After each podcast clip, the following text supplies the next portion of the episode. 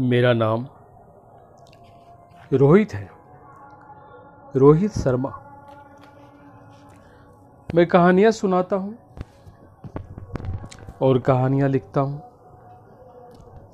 आप लोगों के लिए। आज की कहानी है अनकहा प्यार। अनकहा प्यार। आज शिवरात्रि का दिन था। तबीयत ठीक नहीं होने के कारण बहुत देर तक सोते रहे थे। दोपहर हो चुका था। फिर जल्दी जल्दी नहा धोकर किशोर ने हाथ में एक लोटा जल लेकर भोलेनाथ के मंदिर की ओर चल पड़ा। मंदिर के पास रास्ते में अचानक आवाज़ आई, नमस्कार जी। नज़र उठाकर देखा तो मधु खड़ी थी, जो मंदिर से जल चढ़ाकर वापस हो रही थी। किशोर ने देखा मधु आँखें फाड़ कर खड़ी, एक टक उसे ही देखे जा रही थी।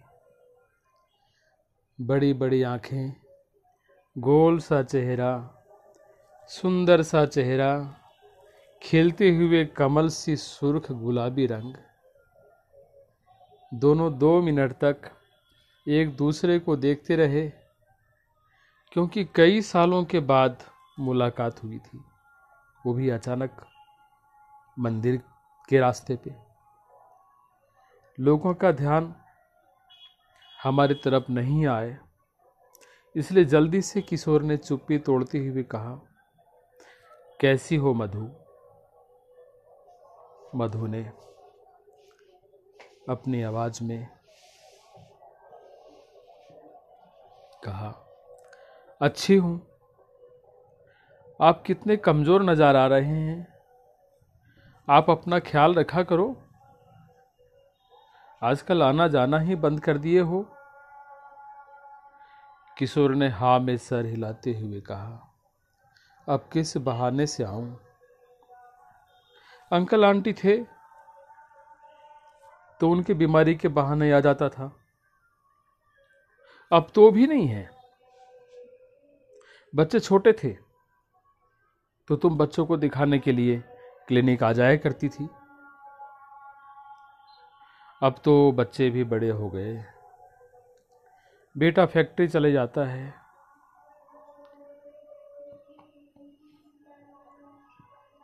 बेटी अपने ससुराल चली गई। मैं घर पर अकेली रहती हूँ। हजबैंड सुबह जाते हैं फैक्ट्री से देर रात तक आते हैं। कुछ देर बात करने के बाद दोनों चल पड़े किशोर मंदिर की ओर और, मधु अपने घर की ओर। आज फिर से पुरानी यादें ताज़ा हो गई है। हम दोनों एक ही कॉलोनी में रहते थे। बस पाँच घरों का ही फासला था। फिर भी दोनों दो साल बाद मिल रहे थे। आज भी मधु की आँखों में वही चमक है। भोली भाली कितनी मासूम लग रही थी वो। वही मधुर शहद जैसी बोली बार बार ख्यालों में घूमने लगा।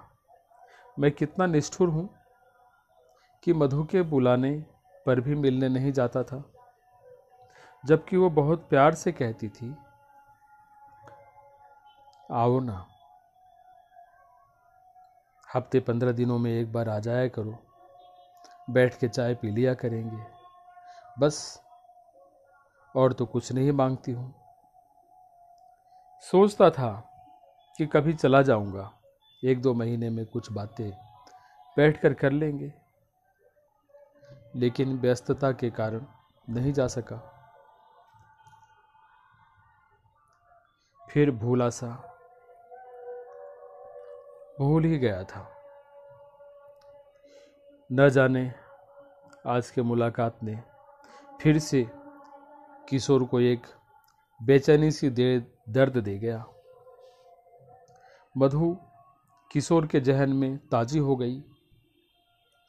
किशोर और मधु 20 साल पहले मिले थे और दोनों उस वक्त जवान थे। एक दूसरे से यूँ ही देखा देखी में प्रेम करने लगे थे।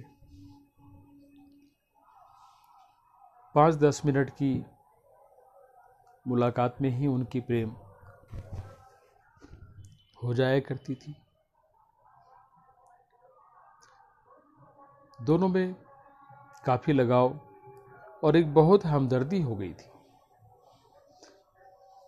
इसे एक मधुर योग भी कहेंगे। किशोर व्यस्तता के कारण कभी कभार किसी बहाने कोई फ़ंक्शन में मुलाकातें हो जाया करती थी मधु से। दोनों एक दूसरे के साथ दस मिनट से ज़्यादा समय कभी भी व्यतीत नहीं किया था। फिर भी ये प्रेम हो गया। समझ में नहीं आ रहा था किशोर को कि ये कैसा प्रेम है, इसे क्या कहें। निस्वार्थ भाव, मन की आँखों का आकर्षण, ऐसा बहुत कम होता है, पर ऐसा हुआ किशोर और मधु के साथ। आज फिर उन दोनों के दिलों में एक अतृप्त प्यार की लहर दौड़ने लग गई है। दोनों ने अपनी पुरानी यादों को ताज़ा किया। दो मिनट की मुलाकात में ही दोनों एक दूसरे से जुदा भी हो गए। हैं बस इतनी सी थी ये कहानी। अनकहा प्यार। दोस्तों अच्छा लगे तो लाइक शेयर ज़रूर करें कमेंट्स करें, ताकि इस तरह से छोटी छोटी कहानियाँ लिख कर आपको सुनाया करूँ।